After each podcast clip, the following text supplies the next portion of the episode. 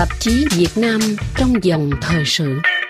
Theo báo chí chính thức của Việt Nam, bên lề thượng đỉnh APEC tại San Francisco, Hoa Kỳ ngày 17 tháng 11 vừa qua, Chủ tịch nước Võ Văn Thưởng đã gặp Thủ tướng Úc Anthony Albanese. Trong cuộc gặp này, Thủ tướng Úc đã bày tỏ mong muốn quan hệ với Việt Nam tiếp tục phát triển lên tầm cao mới, tương xứng với tiềm năng của hai bên. Ông Albanese đã tuyên bố như trên trong bối cảnh năm nay là kỷ niệm 50 năm thiết lập bàn giao giữa Canberra với Hà Nội và cũng là năm được coi là chín mùi để hai nước nâng quan hệ lên thành đối tác chiến lược toàn diện. Đối tác chiến lược toàn diện là cấp cao nhất trong hệ thống phân cấp quan hệ ngoại giao của Việt Nam, một mối quan hệ mà Việt Nam cho tới nay mới chỉ thiết lập với năm quốc gia Trung Quốc, Nga, Ấn Độ, Hàn Quốc và gần đây nhất vào tháng 9 là với Hoa Kỳ. Riêng Úc chỉ mới là đối tác chiến lược của Việt Nam kể từ năm 2018, trong khi Canberra đã thiết lập ban giao với Hà Nội từ cách đây 50 năm, tức là ngay cả trước khi kết thúc chiến tranh Việt Nam. Trả lời RFI Việt ngữ qua điện thoại từ Sydney ngày 23 tháng Giêng vừa qua, nhà báo Lưu Tuần Quang trước hết nhắc lại lịch sử ban giao giữa Úc với Việt Nam.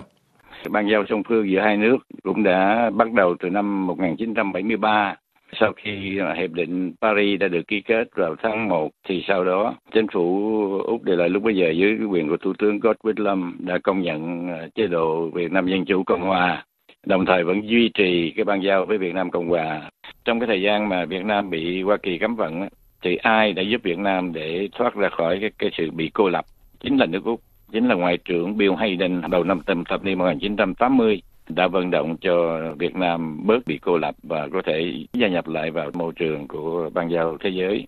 Mà cũng vì đó mà chúng ta thấy vào năm 1984 do cái lời mời của ngoại trưởng úc bill hayden đó mà ông nguyễn cơ thạch là lần đầu tiên là một ngoại trưởng của cộng hòa xã hội chủ nghĩa việt nam có thể thăm viếng được một quốc gia tây phương tại canberra thì vào năm 1999 nước Úc là một trong những quốc gia phương Tây đầu tiên thương thuyết và chấp nhận cùng Cộng hòa xã hội chủ nghĩa Việt Nam trong cái việc trao đổi tùy viên quân lực giữa Canberra và Hà Nội. Trong bài viết đăng trên trang The Diplomat của Nhật ngày 1 tháng 11 2023, tiến sĩ Nguyễn Hồng Hải, nghiên cứu viên của Trung tâm Tương lai Chính sách, Đại học Queensland, Úc nhắc lại. Ý tưởng nâng cấp quan hệ lần đầu tiên được Ngoại trưởng Úc Marie Payne đề xuất với đồng nhiệm Việt Nam Phạm Bình Minh vào tháng 11 2020. Sau đó ý tưởng này đã được cựu Thủ tướng Scott Morrison hai lần nêu ra trong cuộc điện đàm riêng với Thủ tướng Việt Nam Nguyễn Xuân Phúc và Phạm Minh Chính vào tháng Giêng và tháng 5 2021. Với sự thay đổi chính phủ ở Úc sau cuộc bầu cử tháng 5 2022, cuộc thảo luận về việc nâng cấp đã bị đình trệ cho đến chuyến thăm của Chủ tịch Quốc hội Việt Nam Vương Đình Huệ tới Canberra vào cuối tháng 11, đầu tháng 12 2022. Trong các cuộc gặp với thành viên của cả hai cơ quan hành pháp và lập pháp của Úc, ông Vương Đình Huệ đã đạt được sự đồng thuận về việc nâng cấp quan hệ song phương. Hai bên dự kiến việc nâng cấp sẽ diễn ra vào dịp kỷ niệm 50 năm quan hệ ngoại giao giữa hai nước trong năm nay. Nhà báo Lưu Tường Quang cũng tin rằng rất có khả năng là trong vài tháng tới, quan hệ giữa Úc với Việt Nam sẽ được nâng cấp lên đến mức cao nhất.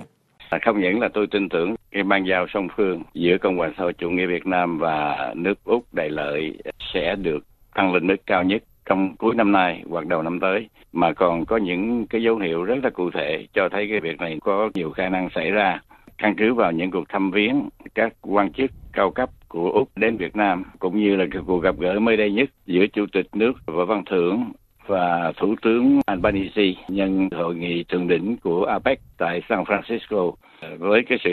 thăm viếng dồn dập từ phía Úc sang Việt Nam mà cái sự đáp lễ lại chưa có xảy ra ở cái mức tương đương, thì tôi nghĩ rằng đây có thể là một cái thời điểm tốt từ đây cho tới cuối năm một trong ba vị, trong cái tứ trụ triều đình có thể sang Úc Đề Lợi và một trong những mục tiêu mà tôi nghĩ là có thể thảo luận và xảy ra là nâng cái cấp quan hệ chiến lược đã có từ năm 2018 lên cái mức chiến lược toàn diện trong năm 2023 hoặc đầu năm 2024.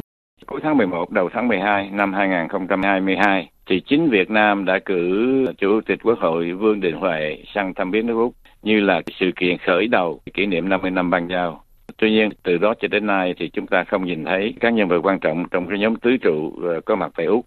Trong số ba vị còn lại đó, tất nhiên là Tổng bí thư Nguyễn Phú Trọng không thể nào mà thăm viếng nước Úc được, bởi lý do là ông đã không thể thăm viếng Hoa Kỳ vì lý do sức khỏe. Mặc dù trong cái ban giao song phương giữa Úc và Việt Nam thì đã từng có hai Tổng bí thư thăm viếng nước Úc à, ông nông nước mạnh vào năm 2009 và sau đó thì ông Đỗ Mười cũng thăm viếng trong cái thời thủ tướng Paul Keating. Tôi thấy rằng ông Albanese đã thăm viếng Hà Nội hồi tháng 6 năm 2023 và đã gặp gỡ và thảo luận với ông Phạm Minh Chính thì tôi nghĩ rằng đứng về cái phương diện đáp lễ thì cái người mà có thể đến nước Úc từ nay cho tới cuối năm hoặc là đầu năm sắp tới là Thủ tướng Phạm Minh Chính chăng? Một trong hai người có thể sẽ đến nước Úc đó là ông Thủ tướng Phạm Minh Chính và ông Võ Văn Thưởng. Trong bài viết đăng trên The Diplomat, nhà nghiên cứu Nguyễn Hồng Hải đã nêu ra ba lựa chọn mà Việt Nam và Úc có thể cân nhắc nếu mong muốn nâng cấp quan hệ trong năm nay. Phương án đầu tiên là Chủ tịch nước Võ Văn Thưởng và Thủ tướng Albanese sẽ đưa ra thông báo khi gặp nhau bên lề thượng đỉnh APEC. Thế nhưng việc này đã không diễn ra. Lựa chọn thứ hai, mặc dù hơi kém, là việc nâng cấp diễn ra thông qua cuộc gặp trực tuyến giữa hai thủ tướng như Việt Nam đã làm với New Zealand vào năm 2020. Lựa chọn thứ ba và lý tưởng nhất sẽ là chuyến thăm ngắn ngày của Thủ tướng Phạm Minh Chính tới Canberra, nhưng tập trung vào việc nâng cấp trước khi năm 2023 kết thúc, giống như chuyến thăm ngắn ngày của Tổng thống Joe Biden tới Việt Nam vào tháng 9. Còn theo đánh giá của nhà báo Lưu Tường Quang, việc nâng cấp quan hệ lên thành đối tác chiến lược toàn diện sẽ có lợi cho cả hai nước Úc và Việt Nam. Tôi nghĩ là trong các cuộc gặp gỡ, chẳng hạn như cái cuộc gặp gỡ giữa ông Thủ tướng Albanese đã đến thăm viếng Việt Nam một cách chính thức ngày 7 tháng 6 năm 2023 và đã tiếp xúc trực tiếp, thảo luận trực tiếp với Thủ tướng Phạm Minh Chính. Thì hai bên cũng đã nêu ra sự hợp tác càng ngày càng tốt đẹp giữa nước Úc và Cộng hòa xã chủ nghĩa Việt Nam, không những về cái phương diện đầu tư thương mại, biến đổi khí hậu, nước Úc giúp cho Việt Nam rất nhiều về cái vấn đề phát triển ODA nhưng mà cả hai bên đều nói là có thể có sự cải thiện ờ, ban giao về phương diện an ninh quốc phòng. Việt Nam và nước Úc đã có một mẫu số chung là trong cái cuộc tranh chấp Biển Đông, thì nước Úc ủng hộ cái lập trường của Việt Nam theo cái nghĩa là Biển Đông sẽ được giữ nguyên trạng và không được quân sự hóa và phải được tự do lưu thông hàng hải và hàng không. Nước Úc coi cái sự đe dọa của Trung Quốc tại Biển Đông như là một sự đe dọa cho chính cả nước Úc sự hợp tác về quốc phòng rất là đa dạng. Việt Nam mà có cái khả năng để tham dự vào cái lực lượng bảo vệ hòa bình trên thế giới, có quân đội sang sao Sudan để bảo vệ hòa bình đó thì là phần lớn là do nước Úc huấn luyện không những là huấn luyện về phương diện Anh ngữ mà huấn luyện luôn về hành xử thế nào trong cái việc tham gia vào các chiến dịch ờ, bảo vệ hòa bình. Và chính các phi cơ vận tải của nước Úc đã chở các binh lính của Cộng hòa xã chủ nghĩa Việt Nam sang South Sudan. Ừ, hợp tác về quốc phòng nó càng ngày nó càng kháng khích. Tại các trường đại quân sự của nước Úc có, có nhiều sinh viên sĩ quan của Việt Nam đang theo học. Cho nên cũng vì lý do đó mà tôi nghĩ rằng việc mà nâng cấp quan hệ chiến lược lên cái quan hệ chiến lược toàn diện thì cả hai bên đều có lợi